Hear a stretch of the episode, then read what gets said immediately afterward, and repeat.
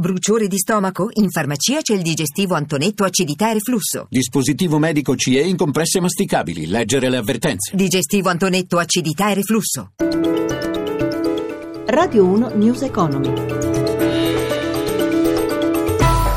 Ben trovati all'ascolto da Amalia Carosi. Allungano il passo le borse europee rinfrancate dalle crescenti chance di vedere Hillary Clinton alla Casa Bianca.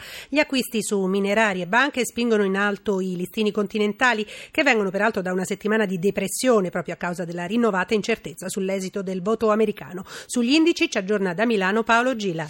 Buongiorno da Milano, si intensificano i guadagni per eh, tutte le piazze europee dopo un'apertura al galoppo grazie a Tokyo che questa mattina ha chiuso con un progresso dell'1,61%.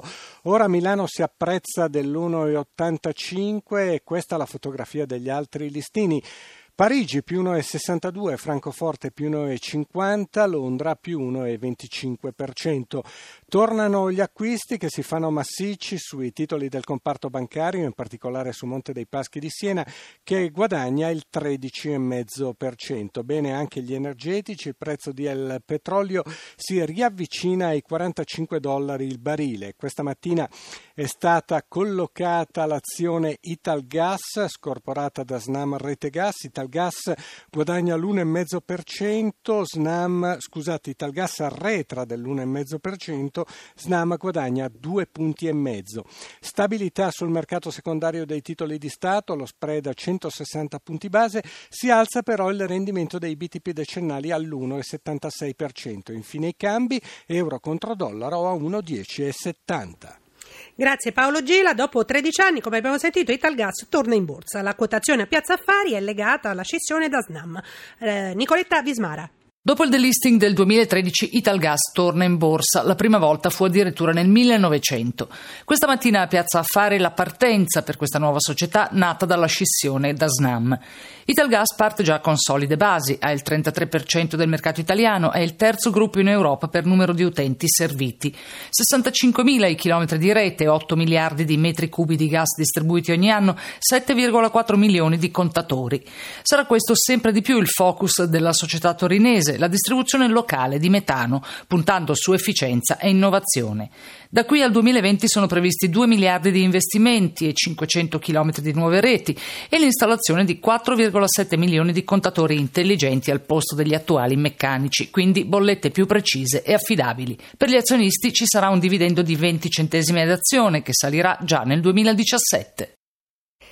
Lo oscilla sempre ancora verso l'alto, diciamo, lo spread tra BTP e Bund che resta sempre vicino ai massimi post-Brexit, colpa delle incertezze non tanto italiane quanto internazionali. L'indicatore che misura il differenziale di rendimento fra i buoni del tesoro decennali italiani e i loro omologhi tedeschi è, abbiamo sentito, 172 punti base. Ma cosa preoccupa gli investitori? Paola Bonanni lo ha chiesto a Gianluca Verzelli di Banca Acros.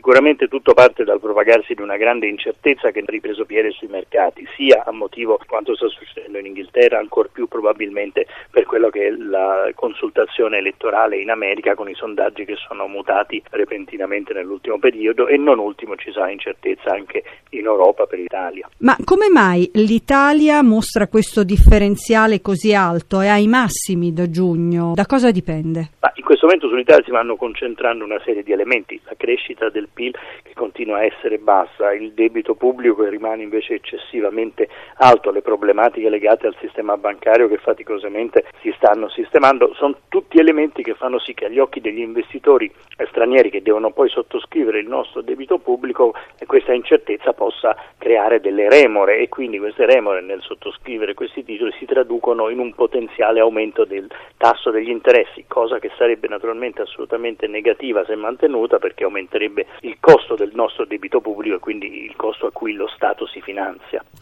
La ripresa del settore industriale appare consistente, a dirlo il presidente dell'Istat Giorgio Alleva nell'audizione a Montecitorio sulla, sulla legge di bilancio davanti alle commissioni bilancio. Il presidente ha detto che il quadro congiunturale del terzo trimestre dell'anno è caratterizzato dal prevalere di segnali di espansione dopo le difficoltà registrate nei mesi precedenti. News Economy torna oggi pomeriggio alle 17.32. Ringrazio Cristina Pini in redazione Paolo Ranaldi per il supporto tecnico. Da Amalia Carosi, buon proseguimento d'ascolto sempre su RAI Radio 1. Radio 1 News Economy.